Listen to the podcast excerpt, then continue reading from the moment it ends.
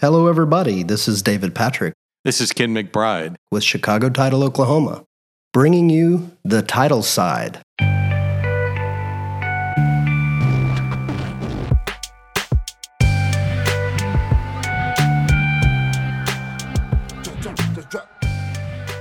Today, we have one of the classiest ladies in the state of Oklahoma when it comes to the real estate business, Gigi Faulkner. Gigi, thank you for being with us today.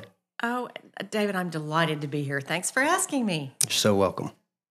We're recording today in this podcast in the Nichols Hills office of Chicago Title, Oklahoma. I apologize if there's any background noise. This is a very busy office, thankfully. It is a good thing, isn't it, Ken? It is a good thing. Gigi, could we start off uh, asking you a little bit about your background and maybe how you got into the real estate business? Sure. How did you get into the real estate business? I have to answer now. Um, I got into the real estate business uh, when I graduated from college. I already had my real estate license. So, one of my business law classes qualified for those hours that you have to have to take the real estate test. My father was a real estate broker and um, had some other business for many years, for 45 years. So I told him about that one day, and he said, Go take that test and get your license. So I actually got my license when I was about 19 or 20 and uh, put it with his company, didn't do anything with it at all until after college. I had what I call laughingly a real job for a few months downtown in Oklahoma City. And I just woke up one day and decided I was going to go into real estate. So I interviewed and started uh, with a great broker who Ken, I know you know, Dick Coyle at uh, Builder Developer, uh, just a great gentleman. And uh, so that was about 40 years ago. And I was super young. Wow, I did not know your father was in real estate. Hmm. So it's a it's been a family tradition. it has been a family tradition. Wow, that's a great story. Well, if you could go back to your uh, back in time to yourself back then, is there any advice you would give yourself when you were first starting out in real estate? I know you had a, an excellent mentor in Dick Coyle, but who, what is there anything you would tell yourself that you wish you had known then? If I knew what I know now, I would have told myself to go for it in, in more ways than perhaps I even knew to do then. Uh, there are so many there's so many avenues in, in which to build your business today with technology and especially social media and what we're doing today having a conversation uh, that were not available to us then uh, so prospecting and building your business looked a little different um, i did everything that i could think of uh, but now i wish i would have amplified that uh, i had abilities then that i didn't realize and I would just wish I would have capitalized on those more. That makes total sense. So you you mentioned technology. Where do you see the role of technology today? And I'd like to hear your thoughts on how a it affects the realtor, but also the effects of the consumer that we all try to serve. Well, I think technology has advanced our business in so many positive ways. Uh, and I do think of it as exactly that. I think it's an enhancer. It does not take the place of people in a real estate transaction, which is a person to person, heart to heart, pocketbook to pocketbook transaction. Um, so I don't think it replaces it at all. I do think it gives us many different avenues to build our business, to uh, let people know who we are and what we're about, what we believe in. Uh, it's a way to tell our story, which we're doing a little bit today.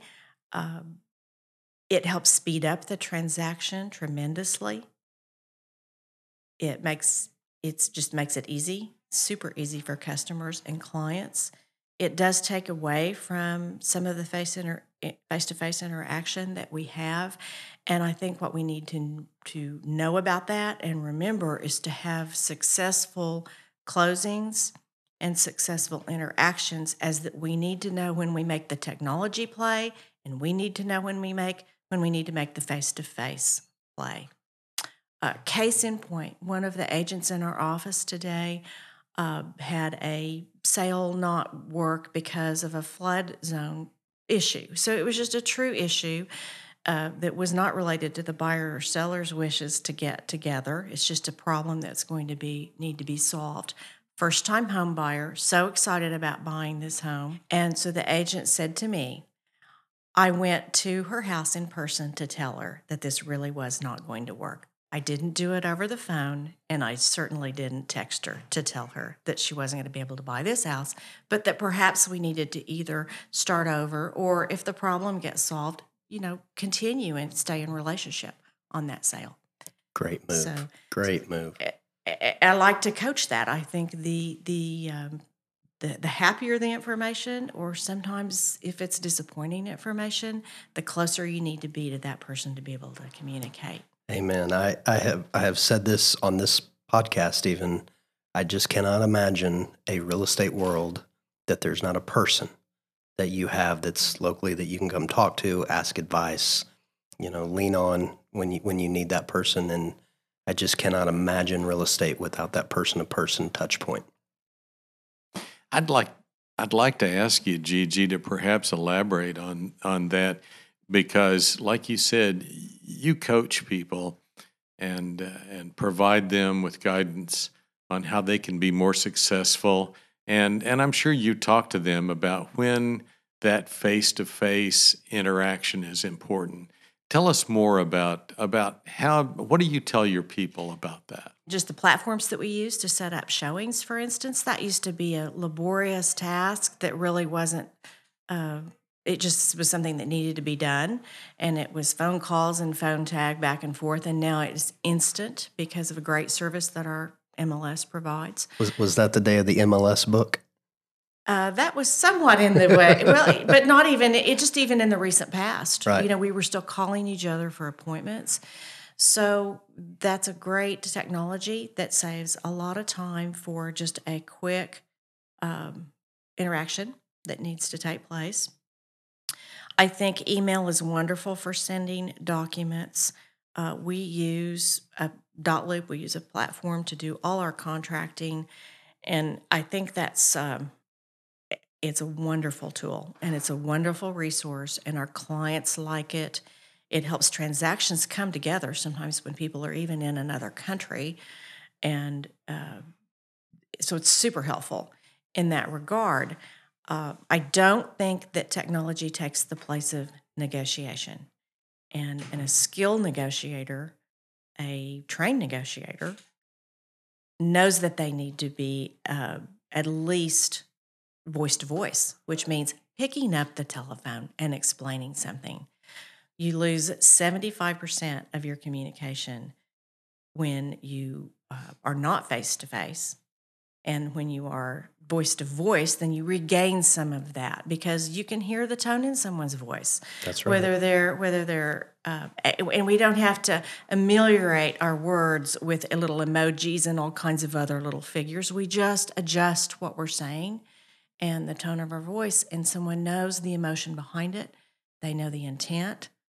They know whether they can trust what you're saying or not because we just have that inner sense. Right. And it's highly valuable in understanding each other. And so we have to know when to use technology and when to use our own built in technology. That's right. That's right. I want to shift gears real quick. You know, obviously, Ken and I, working here at Chicago Title, um, we have a vision of what we do. Um, I think we like to think that we do a pretty good job, but it's not for us to tell that. Um, not specific to Chicago Title, but I'm curious from you what do you see? Uh, what do you desire in a title company when you or your agents go to choose a, a title company? I just received a great compliment from one of my other agents, uh, completely unsolicited, by the way, at lunch today, and she told me what a great closing that she closing she always had uh, has with you all, and that everything is just perfect and always taken care of before she walks in the door, and not at the last minute. So That's greatly appreciated of you all, particularly. Uh, I've always liked uh, and appreciated closers who are professional and who are there to get the transaction completed in an accurate but friendly manner.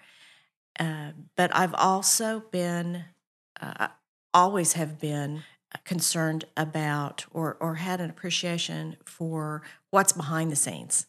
So while realtors sometimes see the closing office as the face of the title company, certainly it is. And David, you're So out true. and about, So true. um, you know, visiting with people.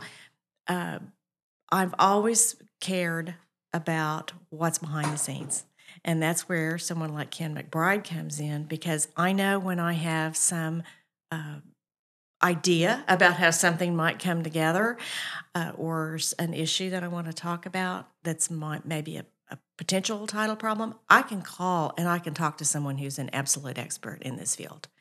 And that I know that someone that is in a leadership position in your company is paying attention to where everything that's going on. And that matters to the client. And they don't ever see that part, but as professionals and the kind of the orchestrator of the transaction, that's very important to us. Hmm, Thank you. Good answer. We've talked a little bit about technology and about individuals, but you you run a, a, uh real estate operation that has a tremendous reputation, and and I'd like for you to talk to us a little bit about culture, the culture of your uh, office, and and what you do to build that culture. Well, I, I'm certainly prejudiced, but I think our culture is terrific. I absolutely get up every morning and love to go to what's really not work. It is play for me. Uh, it's really like a second family for sure. I think we're family oriented. Our realtors have always been there to work. We love to have a good time with each other, uh, whether it's you know having an impromptu happy hour or lots of lunches at the office and uh, events and and things. We love to do those things, but we're really there to collaborate with each other and uh, enhance each other's business. Uh, culture wise, I just think we value, I, I- our values are definitely uh, empowering others' success. So that's what I'm there to do every single day. And that's my job description. So that's who couldn't love that? Um, I think that's why I value coaching and training. Uh, we value learning uh, at a high level. And so we bring people in all the time. I do some coaching and training for the office as well. Um, so we just work and have fun. And it works. That sounds wonderful. I'd, I'd like for you to elaborate on collaboration. In your office, how do you work together on collaboration? How do you do you how do you formalize that, or or do you do you have a a, a process, or or is it is it uh, spontaneous in a coaching environment? Well, I think it does certainly happen spontaneously. Um, when questions about things come up, okay, technology. So we have some new Remax technologies, a couple of which were just unveiled at our national convention yesterday. So that's we're all a buzz about that. Um, so we're talking about that. We're learning. Our several agents that are at that convention. I couldn't attend this year, but uh, they were going to come back and we were going to have a, a just a little symposium where they're going to report back to us. So uh, we'll learn from them and we'll look at all those tools and hear firsthand just the excitement that they experienced in learning about some new technologies that are pretty exciting. And that's just an example of, of what we do. So when something even comes up, uh, we will just we just know because it's inherent in our culture that we're going to get together and have a lunch and learn, or maybe a group of people are interested in one particular thing. Uh, let's say it's prospecting. We'll get together and have a little group on that. Maybe it's luxury home marketing. We'll just have little masterminds on whatever comes up, and we're able to react to that pretty quickly. That's wonderful. Thank you. Uh, has there been a a person or a book that's had a, an influence on you, either um, some time ago or recently? Well, Ken, I think you know I'm a huge reader because we've talked about some books before. Um, one book I'm reading right now I think is fascinating, uh, and it's called StoryBrand by Donald Miller. He has a company, uh, branding and marketing company. And so he talks in his book about how it, eh, communication now, especially because of the social nature of how we put ourselves out in the marketplace, is all about building stories and how, since time immemorial, people have responded best. Um, all we have to do is go back to our Bible and our other religious books to know that stories are ever living and they continue to guide us and and uh, inform us even today. That's so true. That is so true. Well, Gigi, I wanted to say thank you for being with us today. And, um, you know, having somebody like you on our podcast, it makes us better. And it's, it's just really appreciated. And um, I just wanted to say thank you. It's been a pleasure. Thank you all for having me. It's always fun to have a conversation with you. Yes. And, and wrapping up today, I want to make sure everybody remembers it really does make a difference where you close.